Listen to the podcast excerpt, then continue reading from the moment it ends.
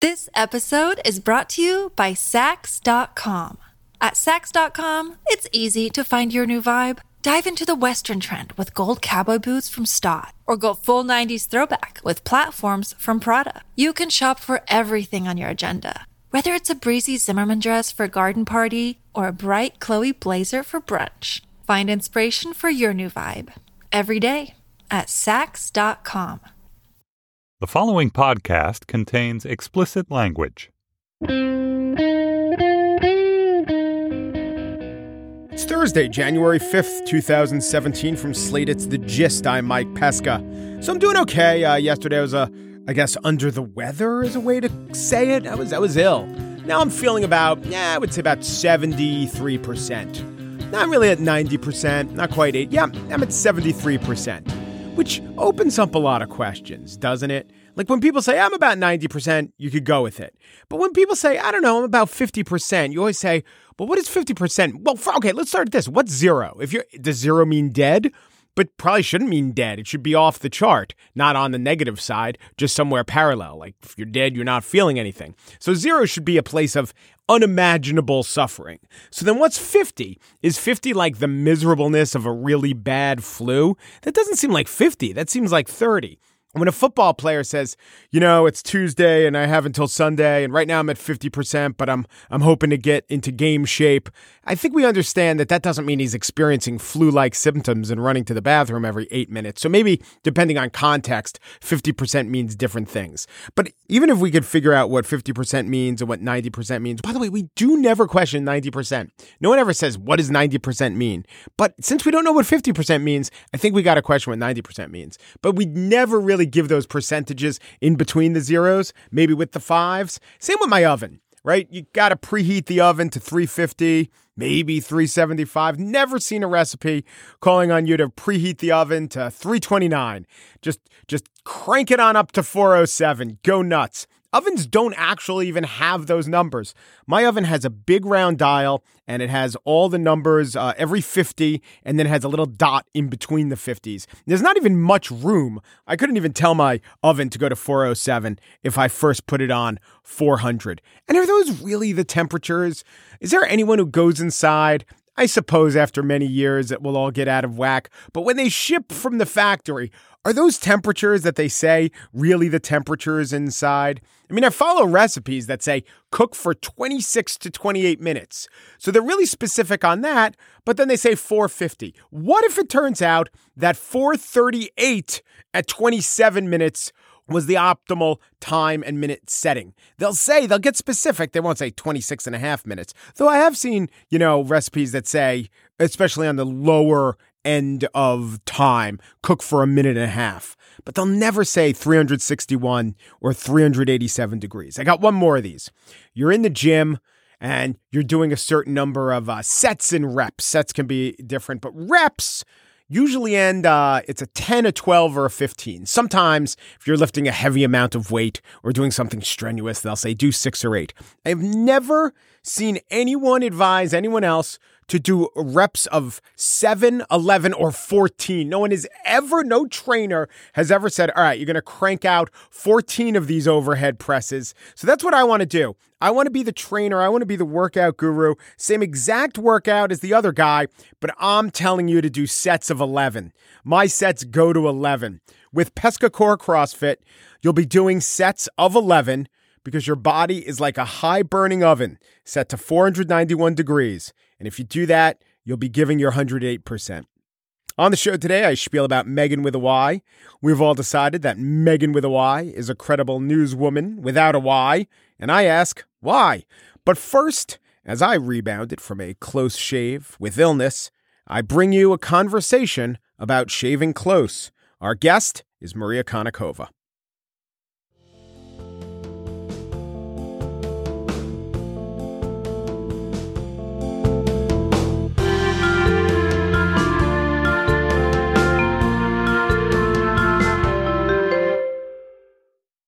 This episode is brought to you by Saks.com.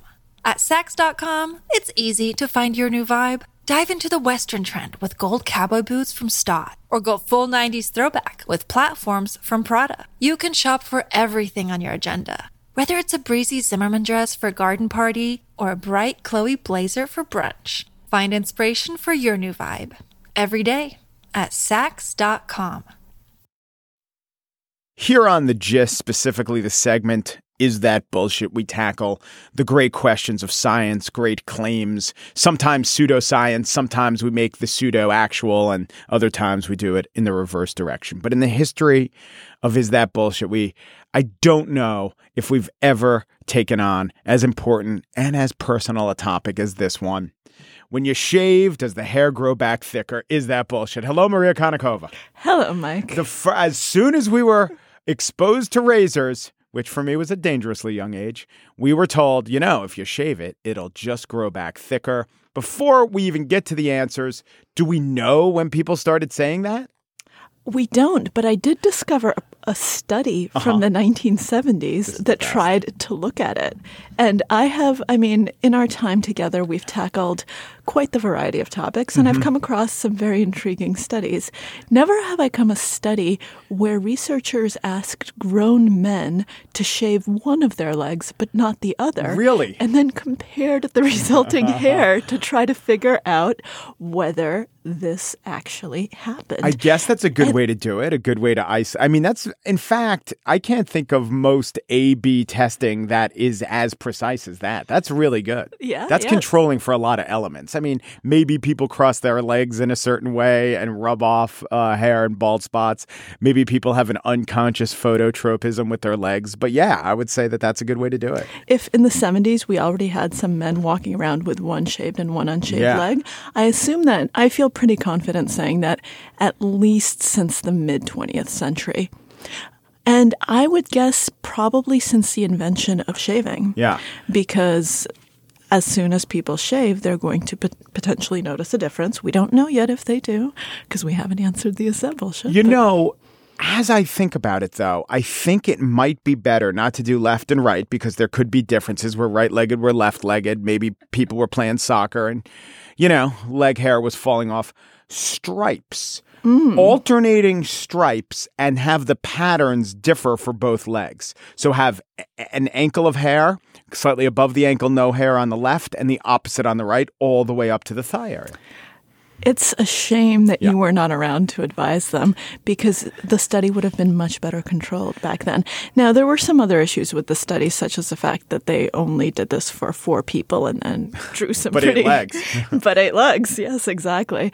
But that was the first evidence of scientists trying to figure out whether shaving actually does anything. Um, their conclusions were no No. in that particular study. Yeah. Once again, four people, eight legs. The methods have since grown more complicated, and dermatologists are actually interested in this because, you know, everyone asks these days for beauty advice. Everyone, I mean, like I said, I'm guessing that at least the 20th century we've been we've been on this shaving kick of, you know, what actually happens when you shave. And probably even the 19th century, people are vain. Yes. People want to know Although what I've their hair is going to look Although like. Although I've seen a lot of Civil War photos, maybe not as much in the 19th century, but certainly around the time that we were asserting that in olden days a glimpse of stocking was viewed as something shocking. Um, you know, if the stocking had hair, tufts of hair pulling out of it, that would be quite shocking indeed. It would indeed. So, so, So, who did this study? Who did this study in the 70s? The Nair Institute? No, it, it was actually some dermatologists. Okay. Yeah. And is this one of those things where, you know, you joke, but this is really important in terms of surgery? Like a lot of times with pimples. well, that's actually that's a different that's Okay. a, actually a different topic because people are really wondering, you know, is it correct to shave people before surgeries? Yeah. Um, so that's a different area Different of area. research. Yeah, but that Totally actually, but that that, actually is, but that actually is another research question. Okay. But first, I think we should talk about how hair grows. Yes. Um, and as I found out, there are two stages telogen and anagen. Mm-hmm. Telogen means your hair is sleeping. It has grown and it's going to stay that way for a while. And anagen means your hair has woken up and is now going to start growing. It's going to start inching out um, at whatever rate it inches. Now, in the 2010s, Okay. right? Is that our let's decade? Call, let's Yeah, call it the that. 2010s. The post knots. the post knots. now, in the post knots, we actually have some pretty specific measurements about different parts of the body Mm. and how rapidly and how long each stage lasts. Now, we're not even talking about shaving yet. We're talking about just naturally how long does your hair last in the anagen stage Right. and then how long does it sleep in the telogen stage? Because because uh, I think leg hair, for instance, it seems that if it goes unattended, it won't just grow forever. But facial hair, you know, big bushy beards get bushier over time. And even the guys with the bushiest beards, if they don't shave it, it'll be bushier next year. That's very true. But if you'll notice, it's usually, I mean, I'm guessing that maybe for some people Mm-hmm. this isn't the case, but usually everyone has their sort of natural stage at which the hair falls out.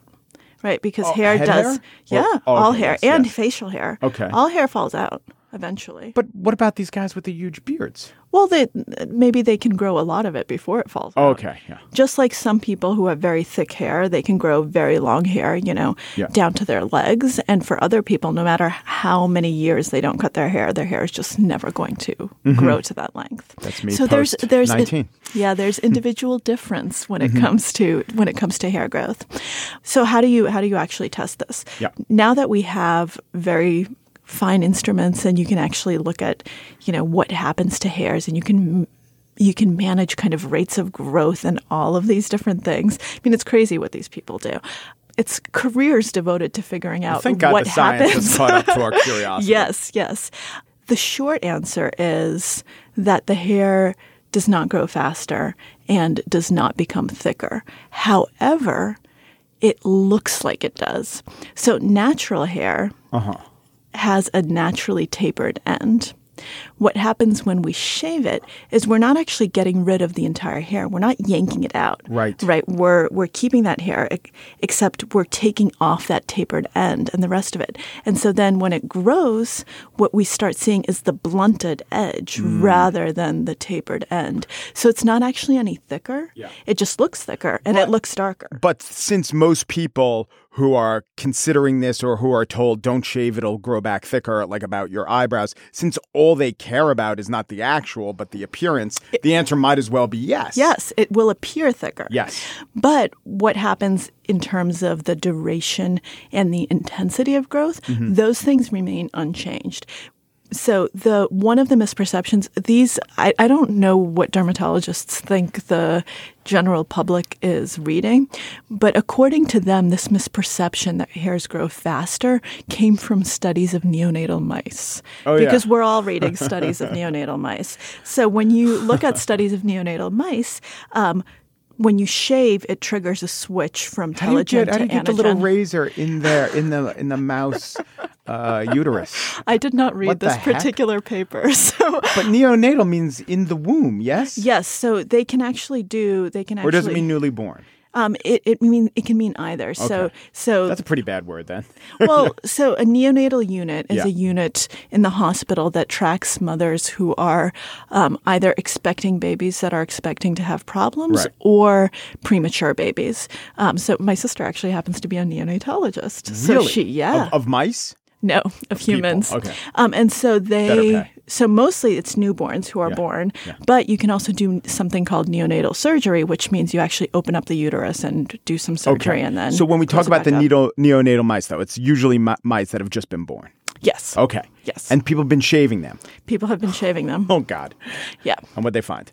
Um, so what they find is that when you shave them, I can't keep a straight face. Yeah. When you shave these neonatal mice, Yeah. um, they it ends up triggering anagen that might make people think that the hair is suddenly growing faster because the hairs were asleep and then they suddenly wake up. So, So, this is the version of slapping phase. the baby, Yeah. shaving the mo- mouse. Exactly. You So don't you want to s- shave the mouse. So you slap it, Yeah. and then the hair starts growing. Right. Whereas before it was sleeping. Interesting. But it doesn't actually change the duration of the hair growth. It Mm-hmm. will then it just kind of resets the phase, and then the hair will stop growing as soon as it naturally stops growing. But you know what? We actually have found out as well, which I think might be where the misperception actually comes from, rather than neonatal mice. When do you shave more in the winter or the summer? uh, guess the summer, right? That's what I would Yeah, guess. yeah. Um, and it ends up that there's a seasonality to the rate of our hair growth. Ah. So hair, we're like crops, we're like wheat. Hair actually grows faster in the spring and summer and grows slower. It's at its slowest stage in the fall and winter. These Just are the, when you need it. Just when you need the big bushy beard. so so Mike, these are the things I find out for is this bullshit? Yeah. This is your payment. We pay you in knowledge. And also anagen and what are the two words? Telogen. Anagen intelligent. Um, I think it probably came from not a misperception of the study of needle, neonatal mice. I think it probably came from someone shaved the part where their eyebrows met and then it looked thicker to them and they said, ah, it looks thicker. Yes. And it was thicker because if it looks thicker, it is, well, you're right. If it looks thicker, that's the important thing. But the other part of uh, the don't shave it, pluck it out, that might have some credence to it. Because if you do pluck it out, are you getting it at its roots? So if you actually get the entire hair, then that is fine because you will have a fresh hair that's growing naturally without that blunted end. Ah, so plucked hair. That now this is all making sense. So plucked hair looks less thick because it doesn't have the blunted end. Yes, Yes. if you pluck correctly. Some people don't pluck correctly. Yes. Now I'm sounding like a beautician, but if you actually have Or- to, you have to Frank get the root. Perdue. Yeah, you have to get, you have to get it all out. Yeah. And if you do, then you're golden. Yeah. it's plucking hard. It really is. It's it's a plucking hassle. That's what I find. All right, but now we could render our verdict, and the question is: when you shave your hair, or someone, or a loved one's, or a loved mouse, um, when you shave your hair, it comes back thicker, lusher, faster. Is that bullshit? That is bullshit. But I think we need to do the. Uh, But, But- it, yes, but if you shave it, it might appear to be thicker because you are looking at the blunted end rather than the natural tapered from an end. aesthetic standpoint, it's not just uh, perception. There is, well, it is perception, but there's reality to the perception. Yes. I love yes. this. This was, I think, a very successful segment. I agree. I mean, who knew that we grew like crops? That Yeah. we have crop rotation going on on our heads. It was plucking fascinating. Yeah. Yeah. Maria Konnikova, author of The Confidence Game, is both astute and not particularly hirsute. Thank you, Maria. Thank you, Mike.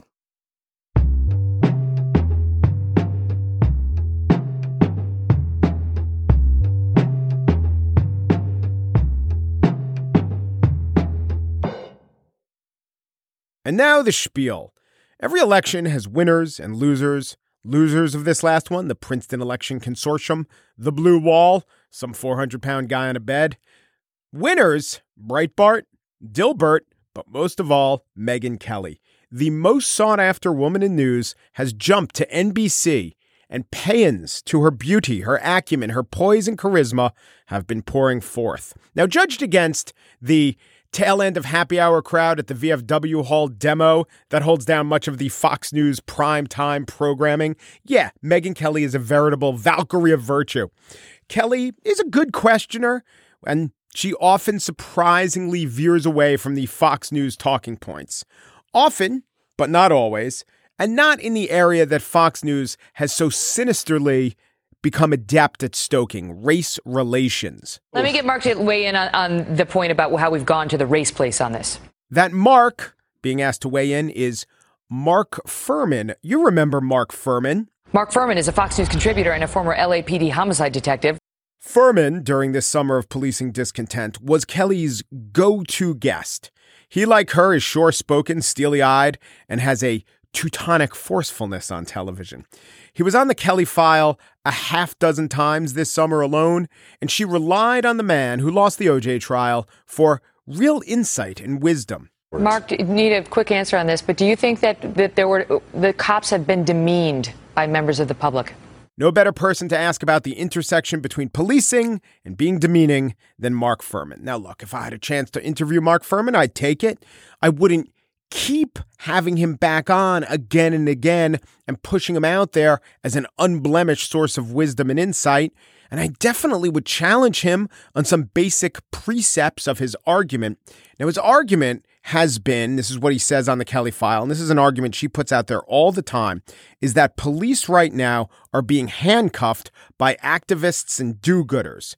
Here was Kelly on Tuesday night talking about the appalling increase in murder in Chicago. Well, the former top cop in Chicago says he knows what's going on in his city. And in what he calls a disturbing case of irony, he says the deaths we're seeing are the byproduct of a group that claims to be trying to stop the violence. Black Lives Matter.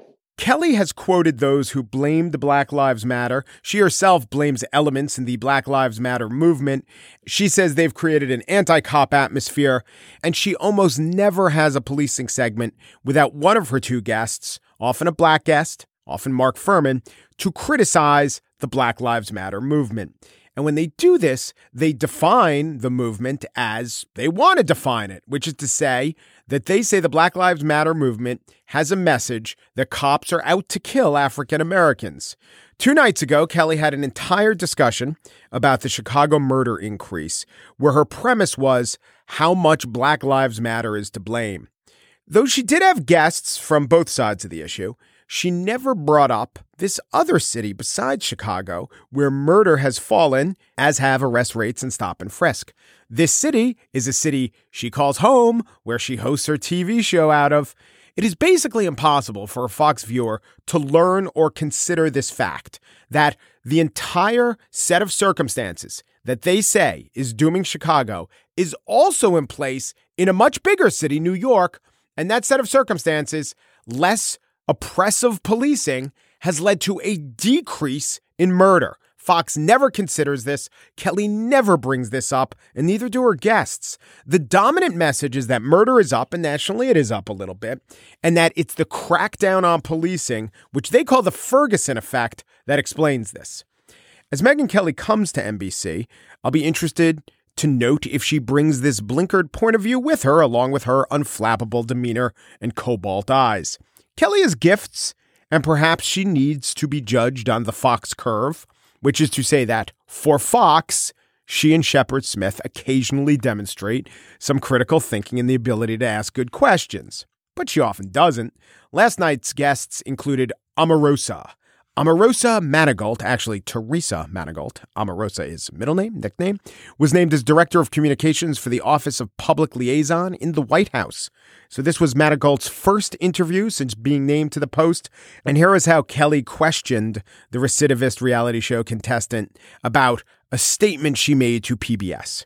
You've been fun, so fun to watch on, on The Apprentice. You were always the, a crowd favorite, including my own. Mm-hmm. Um, but you made controversy earlier this week, this year, on this PBS Frontline documentary when you said that. Well, I'll just play the soundbite. Here it is. Uh oh.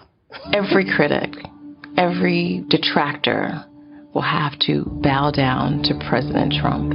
It's everyone who's ever doubted Donald, whoever disagreed, whoever challenged him. It is the ultimate revenge to become the most powerful man in the universe. Now, Wow, it, it sounds so ominous. It does with, the, the music. music. and the lighting. Um, I taped that. Yeah, do you want to uh, explain uh, probably that? Probably four or five months before you know I joined the campaign. And then Manigault, I do like being the only person who calls her by her surname, basically said that Trump's election represents a time of reckoning among the formerly dubious. Though we did hear Manigault saying that that PBS interview was done months before she joined the Trump campaign. Therefore, I guess her argument is had I known that it mattered and I was being accountable, I would have tempered my true thoughts, something like that. But in fact, her assertion, it was done months before. This is what many of us in news might at one time have called a lie.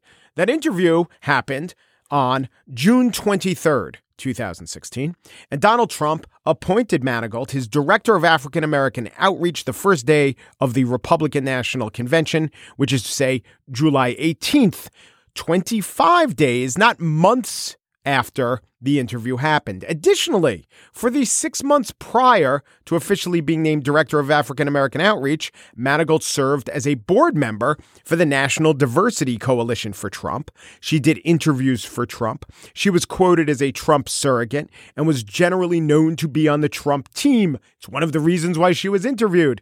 Kelly either didn't note it, didn't care, but she let it go. It was just one moment, but one of Kelly's jobs at NBC is said to be interviews with newsmakers and personalities. She was clearly treating Omarosa as a personality, even though she has a job in the White House, but she didn't do a good enough job interviewing this personality. She didn't reveal anything or get anywhere. This past year with Fox, Kelly did a primetime Barbara Walters esque special, and it generally fizzled. There was a Trump interview that was more gauzy than gritty, and there were a couple of duds of interviews with the likes of Laverne Cox, Robert Shapiro, Michael Douglas. There's a special alchemy to these kinds of interviews, and I'm not the intended audience for them. But as for the hard news, I can see why Megyn Kelly has a sheen about her.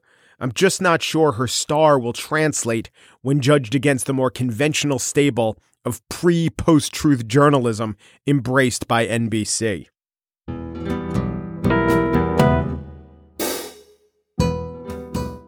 And that's it for today's show. Chris Berube and Mary Wilson are on cloud eh, seven and a half, maybe eight and a third.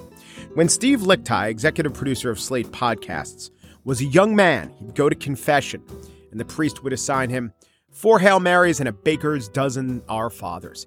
Andy Bowers, chief content officer of the Panoply Network, spent some time in the second city, Chicago, St. Louis, the 29th city, Asheboro, North Carolina, the 181st city. The gist we support a national highway bill to cap the speed limit at 63, 61 in a school zone. Un Peru de Peru du Peru, and thanks for listening.